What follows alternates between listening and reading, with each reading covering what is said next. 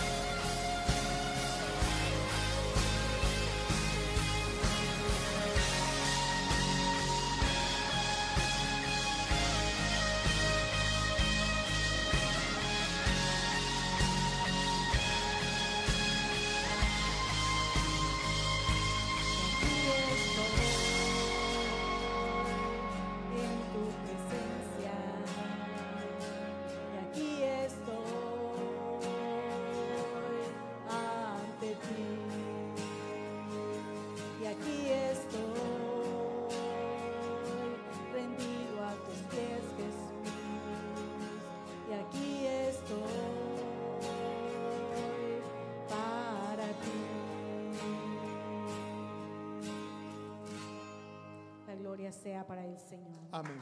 Gloria a Dios. Mis hermanos, por favor, nos ponemos de pie. Y les pido de favor que abramos nuestra Biblia y busquemos Génesis, primer libro de la Biblia, Génesis, capítulo 4, versículos 6 y 7. Cuando ustedes se proponen algo, mis hermanos, alguna vez han dicho, no puedo, no se puede.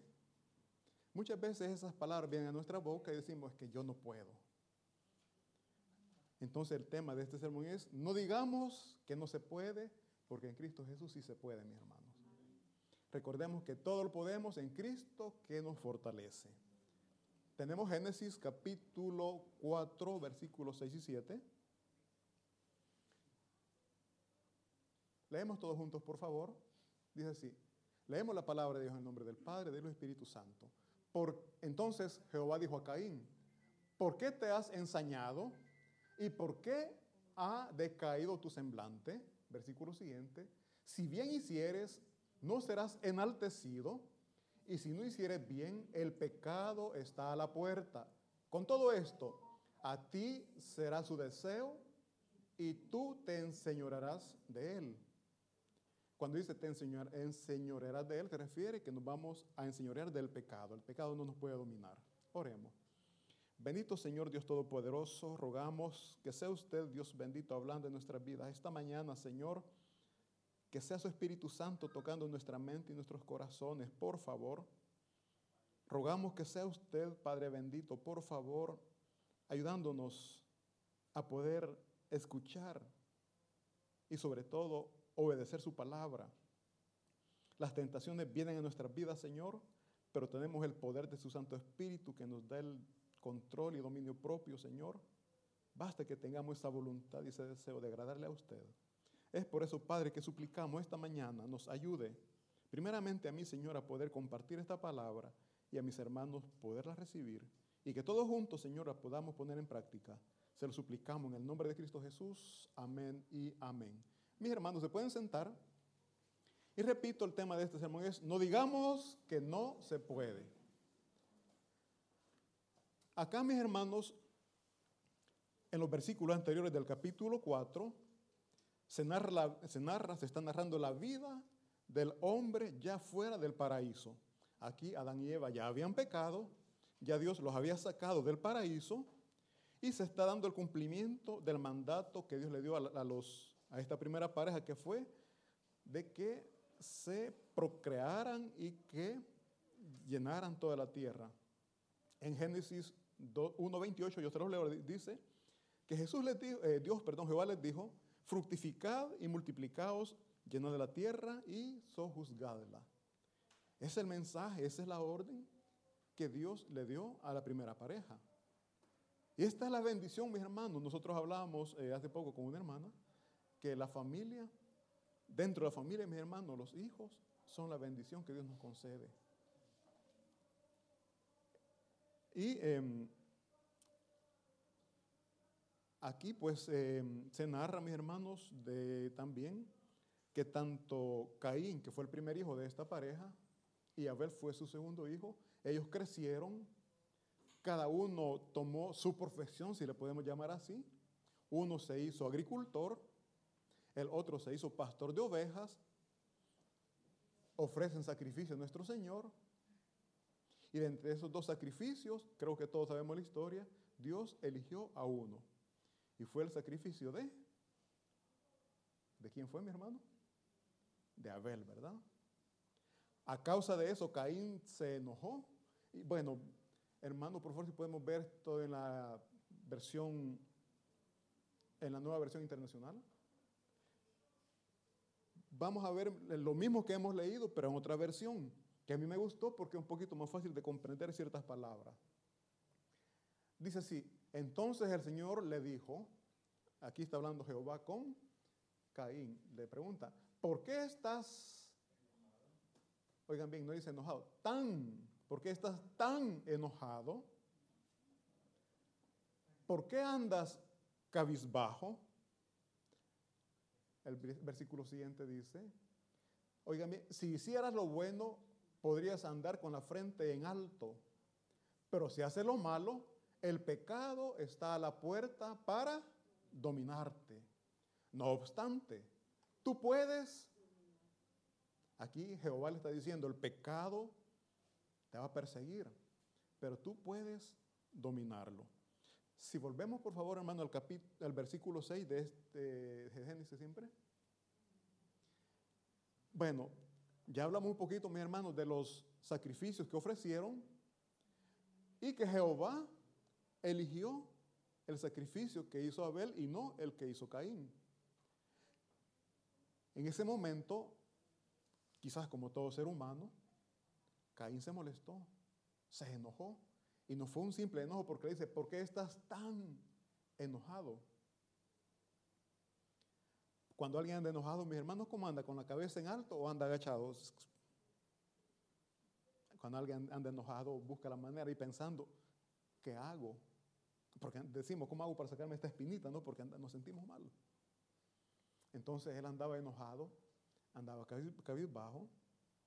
Jehová lo sabía. Jehová lo sabía. versículo siguiente dice, aquí está hablando Jehová con él y dice, si hicieras lo bueno, si hicieras lo bueno, entonces quiere decir que de los sacrificios que se presentaron, el sacrificio de él no era bueno. La adoración que él estaba dando no, no venía de corazón, sino que creo que hace unos días hablamos de esto, mis hermanos.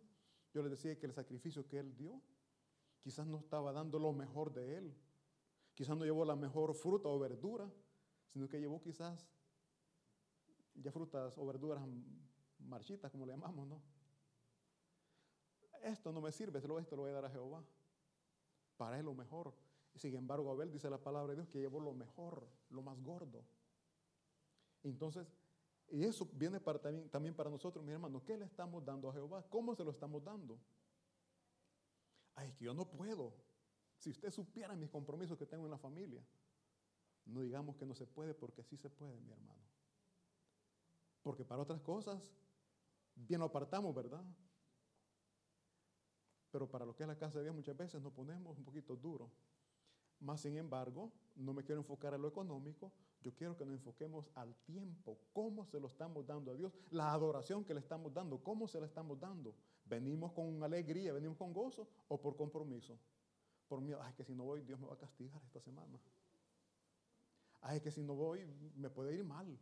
Muchas veces lo hacemos por miedo y no por amor. Y Dios no quiere que nos acerquemos a Él por miedo. Él quiere que nos acerquemos por amor y con amor. Yo pongo el ejemplo como papá. Como padre, nosotros no quisiéramos que nuestros hijos nos tengan temor. No queremos que nos obedezcan por, por, miedo, sino porque en verdad en ellos puede haber una conciencia que lo que le estamos pidiendo es lo mejor para ellos y que lo puedan hacer con gozo, con alegría. Los hijos ya jovencitos, ¿no? voy a salir, voy, con mis amigos. Sí, pero vení temprano, no, no venga esta noche. Y regresan y van enojados, ¿verdad? De que entran tirando las puertas. Todos mis amigos se quedaron, yo estoy aquí. No, mi hermano, hagámoslo con alegría. Y no digamos que no se puede, porque así se puede. Yo no sé cómo usted, repito, le está dando la adoración a Dios y no diga, no puedo, porque así se puede. Hay un semana no voy porque viera que no puedo. ¿Y por qué no puede? Es que llego cansado. Pero si le invitan a una cena, entonces sí se puede, ¿verdad? ¿Y el cansancio dónde quedó? Entonces digamos que no se puede. Sí se puede, lo único que no queremos. Y cuando nosotros, mis hermanos, no hacemos lo que Dios pide, lo que Él le agrada, prácticamente vamos, oigan bien, vamos a ser víctimas de las tentaciones. El pecado nos anda rodeando. Dice y si hiciera lo bueno, podrías andar con la frente en alto. Si usted hace las cosas que a Dios le agradan, usted va a andar sin miedo. Usted va a andar confiado en que Dios le protege, que Dios le ayuda. Hablando del punto de vista religioso o espiritual. Ahora, si usted hace lo malo delante de la autoridad, usted nunca va a andar tranquilo. Imagínese que usted ve algo mal puesto por ahí, se lo agarra, se lo embolsa, usted no anda tranquilo. Y si alguien me vio, primero uno ve por todos lados, ¿verdad? No anda tranquilo. Pero si usted vio que estaba ahí y no, perdón, nadie lo agarró, usted anda tranquilo. ¿Por qué? Porque ha hecho lo bueno y eso le permite andar con la frente en alto. No anda con miedo ahí. O algo bien sencillo cuando hablamos cosas indebidas, cuando repetimos cosas que no nos constan. Andamos con miedo. Pero no diga que yo le he dicho. Mejor no lo repitamos. Mejor no lo digamos. ¿Para qué? Para andar tranquilos, para andar con la frente en alto. Y que fue cuando se nos confronta, ¿verdad? Y estamos, ay, y si repiten todo lo que dije. Entonces mejor no lo hagamos. Para andar tranquilo, para andar con la frente en alto. Porque si hacemos lo malo, el pecado está a la puerta para dominarnos. Pero aquí viene lo bonito. No obstante, tú puedes dominar el pecado. Tú puedes dominar la lengua. Tú puedes decirle no a ese pecado que anda rondineándote, porque dice la palabra de Dios que el pecado, hay otra versión que dice que nos va a rodear como el león rodea a su presa.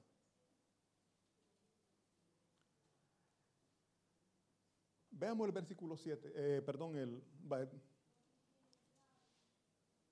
No, aquí quedémonos. digo, mi hermano, que el pecado dice que nos va a rodear y el pecado nos va a, va a buscar la manera de dominarnos.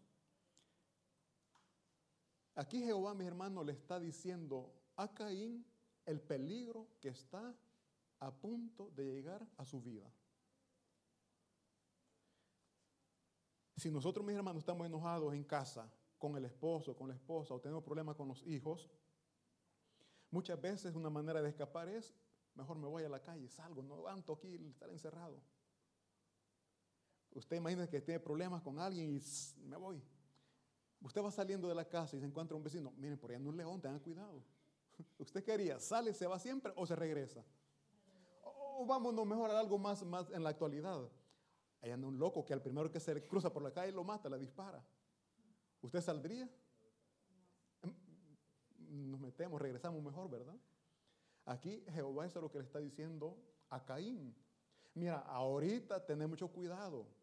Hacer lo bueno, porque de lo contrario vas a hacer lo malo y te va a ir de lo peor. El pecado, el peligro está allá afuera, pero tú tienes el poder para decirle no al pecado. Eso es lo que nos está diciendo a nosotros. Dios nos da el poder, la capacidad para decirle no al pecado.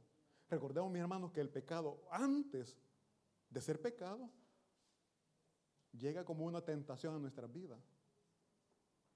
Estamos con la disponibilidad o con la capacidad de decirle no o decirle sí al pecado. Eso es lo que Jehová le está diciendo a Caín. Andás enojado, mi hermano, una persona enojada, ¿qué es lo primero que piensa en hacer? Venganza, ¿verdad? Cuando usted lo ofenden, cuando usted lo humillan, ¿qué piensa del hermano que ha hecho eso? Mi hermano, yo lo quiero mucho. No, uno busca siempre la manera de hacerle sentir mal también. O sea, lo que uno recibe, quiere que esta persona lo reciba. Y no es así, mi hermano. Dice la palabra de Dios que si hacemos lo bueno, vamos a andar con la frente en alto. De lo contrario, el pecado está a la puerta para dominarnos, pero Dios nos da la capacidad para no caer en las tentaciones. Mis hermanos, Jehová no quiere que nosotros suframos. Y Él sabe perfectamente bien que el pecado nos va a llevar al sufrimiento. Las consecuencias del pecado son duras.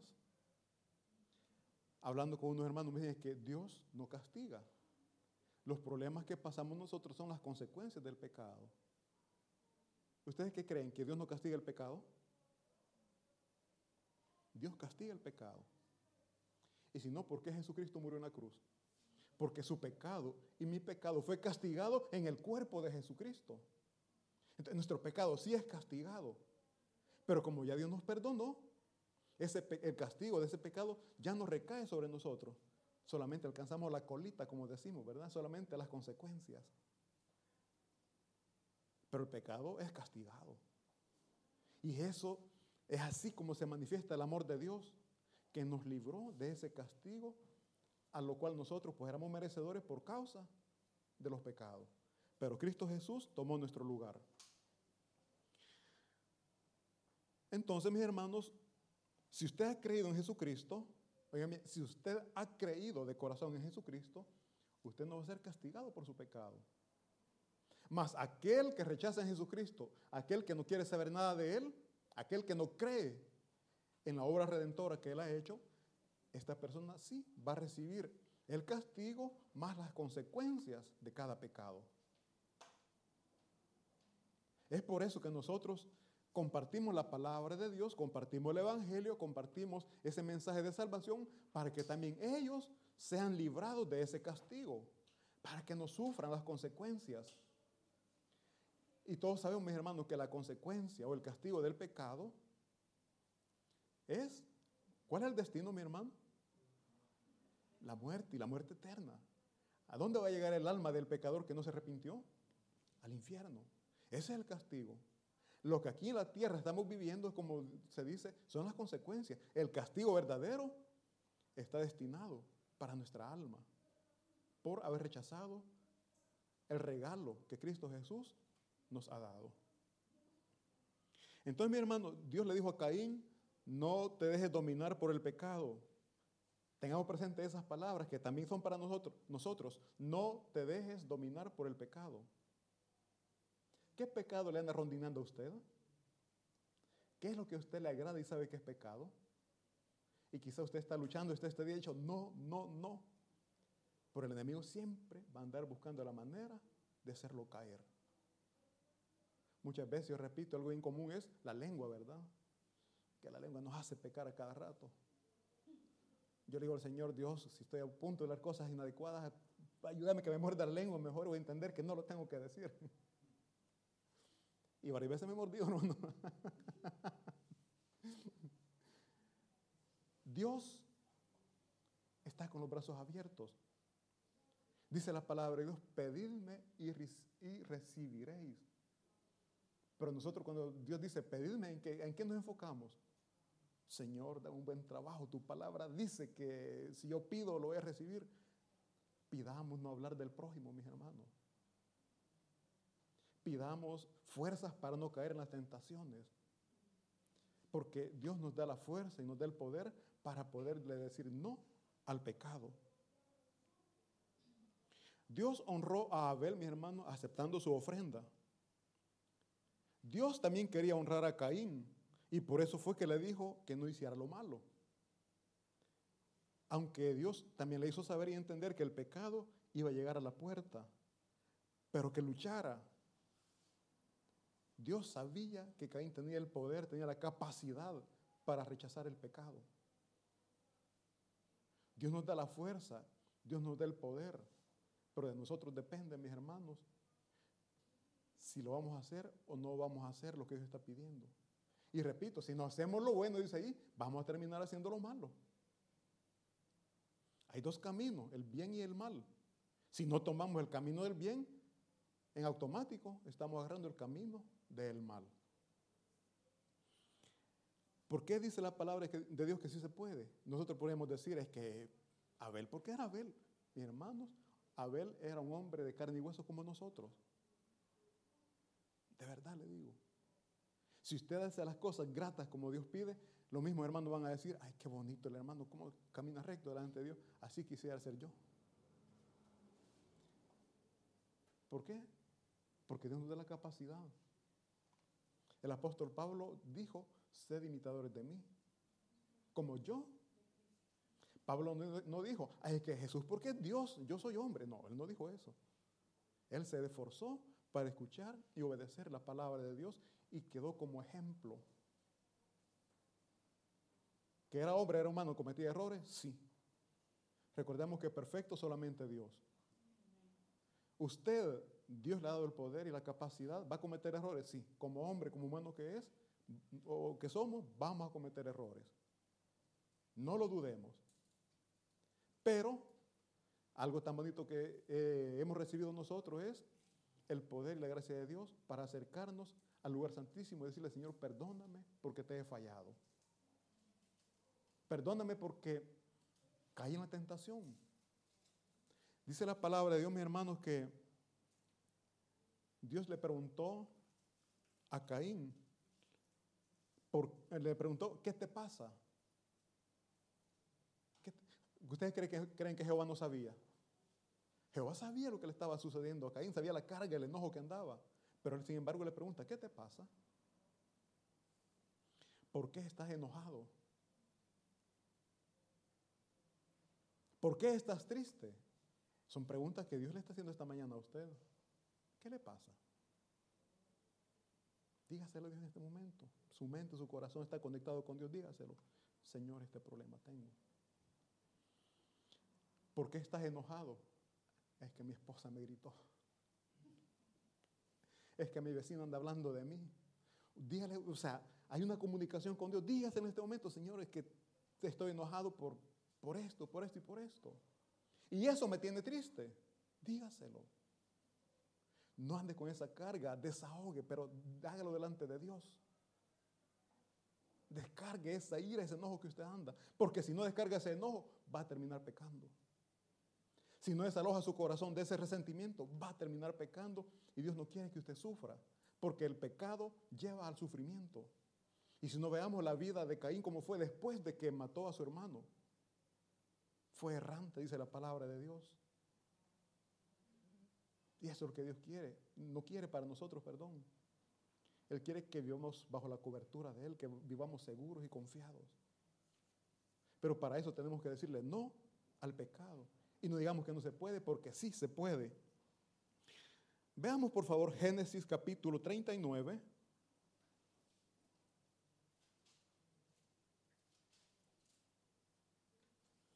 Versículos 7 y 9.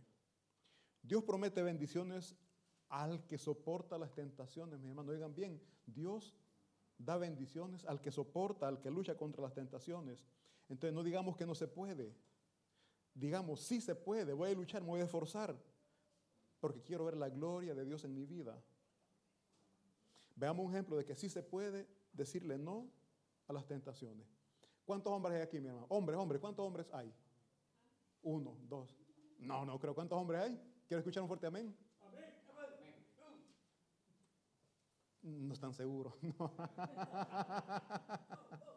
¿Quiero escuchar un fuerte amén, mis hermanos? O ya les escuché más decididos, más seguros. Fíjense que la palabra de Dios, mi hermano, aquí va a narrar de un jovencito que tuvo todo en sus manos. Y él dijo no a las tentaciones. ¿Por qué he preguntado cuántos hombres hay aquí? Porque a los hombres se nos tienen por mujeriegos. Y alguien dijo, si este hombre o una mujer vestido con falda, se le enamora también, dijo. O sea, para que vean la o el concepto o la imagen que tienen de nosotros los hombres. Pero vamos a hacer ver que no todos somos así. Amén, ¿lo tenemos todo? Dice Génesis 39, 7. Aconteció después de esto que la mujer de su amo puso sus ojos en José y dijo, duerme conmigo. ¿Quién dijo esto, mis hermanos? ¿El hombre o la mujer? Oigan bien, la mujer le dijo a, este muchacho, duerme conmigo. El versículo siguiente dice, y él no quiso, igual que nosotros, ¿verdad? No, no, no, yo soy fiel a mi esposa. ¿eh? Es salvadoreño, no quiso. Y él no quiso. Y dijo a la mujer de su amo, he aquí que mi Señor no se preocupa conmigo de lo que hay en casa. Y ha puesto en mi mano todo lo que tiene. Versículo siguiente, no hay otro mayor que yo en esta casa y ninguna cosa se me ha reservado, oigan bien, sino a ti. Por cuanto tú eres su mujer. ¿Cómo pues haría yo este tan grande mal? Y pecaría. Oigan bien, ¿por qué no lo hizo? por amor y por respeto a Dios. Por favor, eh, mi hermano, si podemos volver al 7, versículo 7. Aquí, mis hermanos, esta historia se refiere, como todos sabemos, bueno, para los que no saben, Abel era odiado por su hermano Caín, terminó matándolo. Aquí este joven José también era odiado por sus hermanos, porque ellos decían y veían que el papá como que tenía preferencia, como que lo quería más a él por ser el menor, y de la, de la esposa que él amaba. Y esto, mis hermanos, a, a ellos, a sus once hermanos, les, les daba rabia, les molestaba. Sobre todo cuando este joven soñó que toda la familia iba a estar a los pies de él. Ay, eso fue el colmo. No soportaron y, e intentaron matarlo. Lo tienen en un pozo seco, no, no había agua, mientras planificaban cómo lo iban a matar. Oigan bien, el odio, el resentimiento, la envidia de lo que lleva. Recordemos que Caín mató a Abel, ¿por qué? Por envidia. Ahora, estos hermanos, y de igual manera, quieren matar a este joven porque les envidiaban. Pero uno de ellos salió y les dijo, no, no lo matemos, no manchemos nuestras manos con su sangre, mejor vendámoslo. Ah, hagamos negocio, me les pareció la idea, billete. Iban pasando los ismaelitas, una caravana, lo venden, estos ismaelitas iban para Egipto, y es así como este joven llegó a Egipto, como esclavo. Lo venden, vamos a decir, por casualidad llegó a la casa de un señor que tenía dinero, Potifar, que era el jefe de la guardia del faraón. Para vean cómo la obra de Dios va trabajando en la vida de José. Dios vio que a este José lo vendieron inocentemente, él no era culpable. Y eso Dios lo respalda. Dice la palabra de Dios que él, Dios no, no rechaza un corazón contrito y humillado. José era inocente. Aún así, me imagino, él no renegó contra sus hermanos y eso a Dios le agradó y comenzó a prosperarlo. Dice la palabra de Dios que Potifar, el amo, vio que todo lo que José hacía prosperaba. Todo lo que él hacía era de bendición. Y eso Potifar le llamó la atención y lo puso como amo de llaves, digámoslo así, en, en la casa de él. Fíjense que la palabra de Dios dice que José era un hombre apuesto, con un semblante hermoso, dice la palabra de Dios. Pero cuando estaba de esclavo, imaginemos un esclavo cómo iba vestido, mis hermanos. Quizás sucio, ropas rotas, quizás maloliente, yo no sé. En ese momento la esposa de Potifar nunca se fijó en él. Nunca se fijó en él. Pero Dios lo comienza a prosperar. Ya se bañaba, se cambiaba, ya se peinaba, ya se ponía extensiones hoy como las mujeres. y en ese momento, la mujer de Potifar le vuela ojo. Ah, está, está, joven, está elegante, está guapo. Y comenzó a, a quererlo conquistar. Y ahí donde nace, bueno, ahí eh, veamos esto. Después de que José fue vendido, de esclavo pasó a ser responsable de la casa de, su amo, en esos momentos la mujer le voló ojos, por eso dice ahí, aconteció después de esto que la mujer de su amo puso sus ojos en José y se lo cuenteó. Una salvadoreña como cuenta ella. Me imagino que él andaba haciendo limpieza y ella acostadita en el sofá. Mm, José, José. Y él se hacía el importante. Mi hermano dice aquí que ella le dijo, duerme conmigo. Duerme conmigo. ¿Nosotros qué decimos? ¿Se puede luchar contra la tentación o no se puede? ¿Y por qué no lo hacemos? Pues? a la primera tentación que nos llega, ahí caemos hasta redonditos, dijeron, ¿no? Mis hermanos, sí se puede. José le dijo que no. Y a José no es que una vez la esposa le dijo, duerme conmigo, todos los días, era un acoso. Pero en aquel, en aquel tiempo no, no, era este, no era delito eso, ¿verdad? Ahora es delito, andan acosando a alguien, le cae la ley rápido. José, mi hermano, soportó el acoso de parte de ella. A tal punto que dice la palabra de Dios que hubo un día en que se quedaron solos, solitos en la casa, y ella actuó. Dice que igual le hizo la propuesta, le dijo que no. Ella dice que lo hacía, lo, agarró de la ropa y cuando él quizás estaba a punto de caer, que dijo, no, mejor me voy, corro de aquí porque es peligroso. Mi hermano era, José era un hombre, carne y hueso como nosotros joven, lleno de, ¿qué? Fortaleza. De, a esta maestra ahorita de moda el, colágeno le llaman, ¿verdad? Esto anda buscando. Mis hermanos, dice la palabra de Dios que él corrió y ella se quedó con las ropas de él. Cuando se quedó con las ropas de él, ella comenzó a gritar y lo acusó que él había intentado abusar de ella. Pero recordemos también un texto bíblico, mi hermano, donde dice José que su amo le, puso todo a la disposición de él, menos, menos a la mujer, ¿verdad? Ser que ya la conocía. Esta loca va a creer, le digo desde que tenga cuidado con ella. Mis hermanos, él luchó, él peleó contra la tentación y no cayó. ¿Qué podríamos decir? Ah, pues Dios le dio una gran bendición porque luchó, porque no cayó en la tentación. A causa de esto, José va a parar a la cárcel. Porque la mujer lo acusó, fue a la cárcel. ¿Qué diríamos nosotros si por no pecar vienen cosas más graves? Ay, que Dios conmigo como es. Señor, ¿por qué pues si yo te honré, yo no caí en pecado y mira cómo me estás pagando? Mis hermanos, no reneguemos porque Dios tiene cosas mejores para nosotros.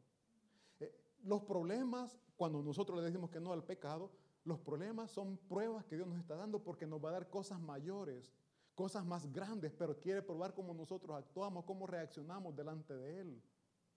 Yo no sé si usted ha luchado o contra, cuántos pecados usted ha luchado, no ha caído en tentación y después viene otro problema más grande. ¿Qué dirá usted? Mejor hubiera agarrado el dinero, hubiera, salido de mis deudas. Pero usted, ¿por qué no lo hizo? Porque usted sabe que robar es malo. No agarró ese dinero y después le llega otro cobro de otra deuda más. Mejor lo hubiera agarrado. No, mi hermano. No lo haga. ¿Por qué? Porque usted quiere andar, andar con la frente en alto. Dice que si hacemos el bien, vamos a andar con la frente en alto. Nadie nos va a salir a cobrar, nadie nos va a salir a señalar. De lo contrario, vamos a andar con miedo. No vamos a querer salir a la calle. Ay, no, es que ahí están, me van a cobrar. Mis hermanos, la palabra de Dios aquí nos hace ver que a José, la mujer cotidianamente lo asediaba, lo buscaba y él decía no. A nuestras vidas van a venir diferentes pecados. No hacer un solo pecado. La tentación, el enemigo va a buscar hacernos caer de una manera, si no caemos de una manera, va a buscar de otra manera. ¿Por qué? Porque Él quiere hacernos caer. Él anda como león rugiente, viendo a quién devorar. Él anda viendo a quién puede hacerle pedazos la vida. Pero Dios quiere que vivamos fortalecidos, llenos de gozo y alegría. Que Él nos dice, peleen contra esas tentaciones. Peleen contra el pecado. Y entonces verán la gloria de Dios. La palabra de Dios, mis hermanos, nos lleva a entender, y usted lo puede buscar en casa, que José pasó dos años en la cárcel hasta que el faraón tuvo un sueño que nadie le podía decir el significado y le dijeron que en la cárcel había un joven que podía podemos decir así, adivinar o descifrar los sueños y mandan a llamar al faraón, eh, a José. El faraón lo manda a llamar. ¿Cuál fue los sueños? Fueron dos sueños. Uno que habían espigas grandes, hermosas, bonitas, y que después aparecían unas espigas secas, feas, y que estas secas se comían estas espigas bonitas, hermosas. Después unas vacas gordas, bonitas, preciosas, hermosas, las vacas. Y después salen otras vacas flacas que se comen a las vacas gordas. Y el faraón decía, ¿y esto qué significa pues? Le dicen allá en la cárcel está un joven que adivina los sueños, lo manda a llamar, José le hace saber el significado de los sueños y el faraón como recompensa, ¿qué le dice? Ah, bueno, y José le dice, para evitar esto tienes que poner a un hombre con sabiduría para que sepa administrar bien estos años de bendición, para cuando venga la escasez, no pasemos en crisis. Con mis palabras te lo digo así. El faraón que le dijo, ¿Qué mejor hombre más sabio que tú? Desde ese momento José pasó a ser el segundo gobernador de Egipto. En aquel tiempo Egipto era la potencia. Hablemos de Estados Unidos en ese tiempo, Rusia, o sea, países fuertes. Un esclavo llegó como esclavo y pasó a ser el segundo hombre más importante de esa nación. ¿Por qué logró esa bendición? ¿Por qué Dios, ¿Por qué Dios lo exaltó? Porque él siempre pensó en honrar a Dios. Tuvo la oportunidad de vivir sus placeres, de darse sus lujos, pero él siempre pensó en no ofender a Dios. Mis hermanos, en ese tiempo, cuando los ejércitos se iban de guerra, iban a, conquistar, no es que se iban una semana ni dos semanas. En aquel tiempo el transporte no era como ahora que se eran los trenes, eh, avión, carros y de un rato a otro estamos de un lugar a otro lugar. En ese tiempo eran a pie que se transportaban, a máximo carros mm, jalados con, con caballos. Pero ¿qué tan veloz ese transporte? Y no es que llegaban, peleaban y se iban de regreso, no. Eran meses. ¿Qué pudo haber dicho José? Mi, amo no está. Se ha ido ayer, no creo que venga ahora. Venite pues. El tiempo lo tenemos, no hay nadie. Es más, aquí nosotros, yo soy el segundo, de, yo mando esta casa, tú eres la mujer de él, y, ¿quién nos va a decir algo? Y el que hable lo matamos. O sea, alguien una mente perdida, ¿no? Con deseos de pecar. Pero José nunca pensó en eso. Nosotros, repito, tenemos la misma capacidad que este joven tuvo de decirle no al pecado. No digamos que no se puede, porque sí se puede, mis hermanos. Cuando mi hermano José llegó, repito, a este lugar, llegó como esclavo, con escasez. ¿Cómo usted vino a este lugar, a este país? Lleno de prosperidad, traía todo. La gran mayoría venimos de cero a comenzar. Pero veamos cómo Dios nos va prosperando.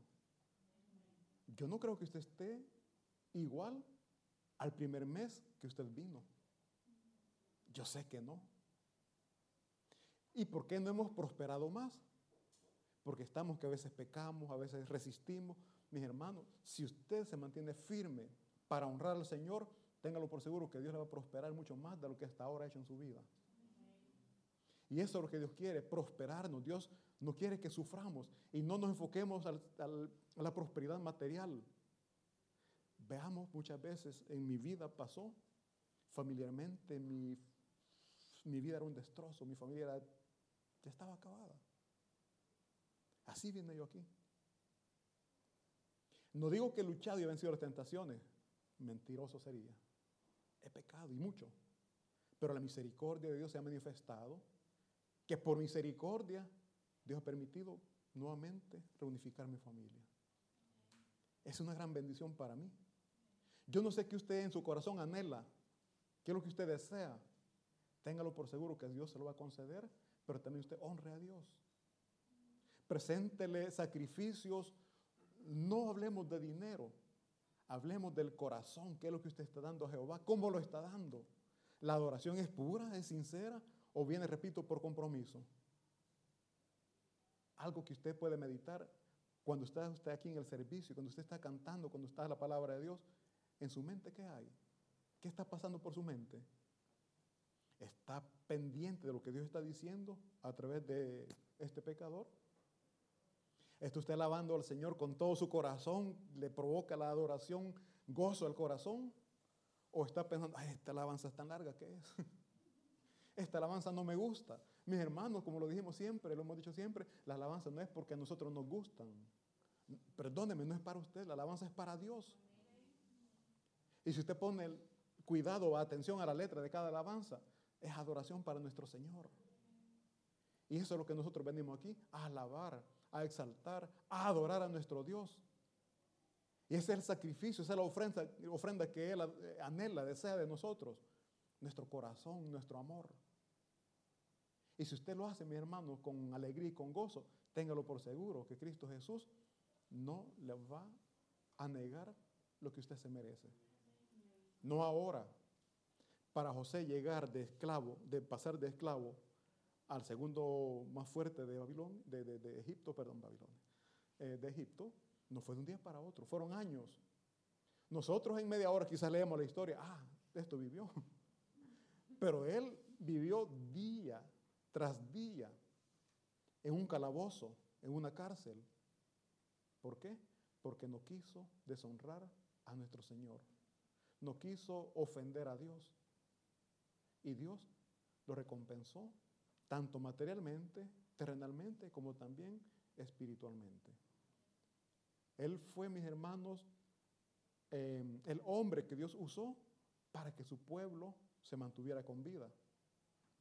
Recordemos que hubo una gran escasez, hubo hambre, hubo sequía. Y sus hermanos, ¿dónde fueron a comprar semillas? ¿Dónde fueron a comprar alimentos? A Egipto. Veamos cómo Dios tiene todo bien programado. El problema que usted está pasando es parte del proceso, no se desespere, tenga paciencia. Y al tiempo de Dios, usted verá la gloria de Dios en su vida. Pero tenemos que decirle no al pecado. Un fuerte aplauso para nuestro Señor y vamos a orar. Bendito Padre Celestial, le damos gracias primeramente porque usted nos ha fortalecido con su Espíritu Santo. Usted nos da la capacidad para decirle no a las tentaciones. Podemos tener las oportunidades clarísimas en las cuales nosotros podemos decir sí lo puedo hacer y nadie se va a dar cuenta. Que no se nos olvide, Señor, que usted es un espíritu está, está presente en todo lugar. Aún en las partes más escondidas de nosotros creemos que estamos, sus ojos están sobre nosotros.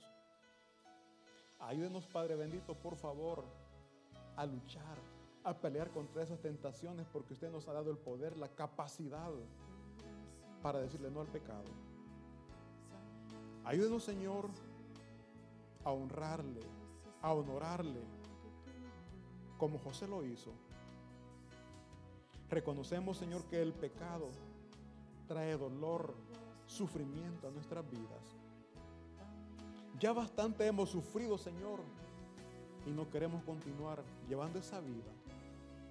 Es por eso que le suplicamos, le rogamos, concédanos la fuerza, Señor, esa fuerza de voluntad para decirle no al pecado, para escapar. Mi hermano, si usted sabe que ahí donde está hay peligro de pecar, escape, corra, que no importe, que no le importe si se van a burlar a sus amigos o amigas. Lo que nos tiene que importar es lo que Dios ve en nuestro corazón. Y recordemos que Dios bendice y prospera a aquel que le obedece. Gracias doy Padre Santo por cada uno de mis hermanos aquí presentes. Suplico en el nombre poderoso de Cristo Jesús bendiga sus trabajos. Que todo lo que ellos hagan sea próspero como usted prosperó a José. Que todo lo que ellos hagan, Señor, sea de bendición para ellos y en sus lugares de trabajo. Que puedan ver en ellos, Padre, personas diferentes. Así como Potifar vio en José que usted se manifestaba, que usted lo bendecía. Que así nuestros jefes puedan ver en nosotros que usted bendice lo que nosotros hacemos, que usted les prospera a ellos por causa de nosotros, porque su gracia, su amor está con nosotros. Oramos por nuestras familias y amigos, Señor, por aquellos que no lo han recibido como Señor y Salvador de sus vidas. Que se usted tocando sus corazones, Padre mío, ayudándoles, convenciéndoles de pecado y que solamente en usted hay salvación y hay perdón. Gracias, Padre bendito. Mi hermano, nos ponemos de pie, por favor, y cantemos esta linda alabanza.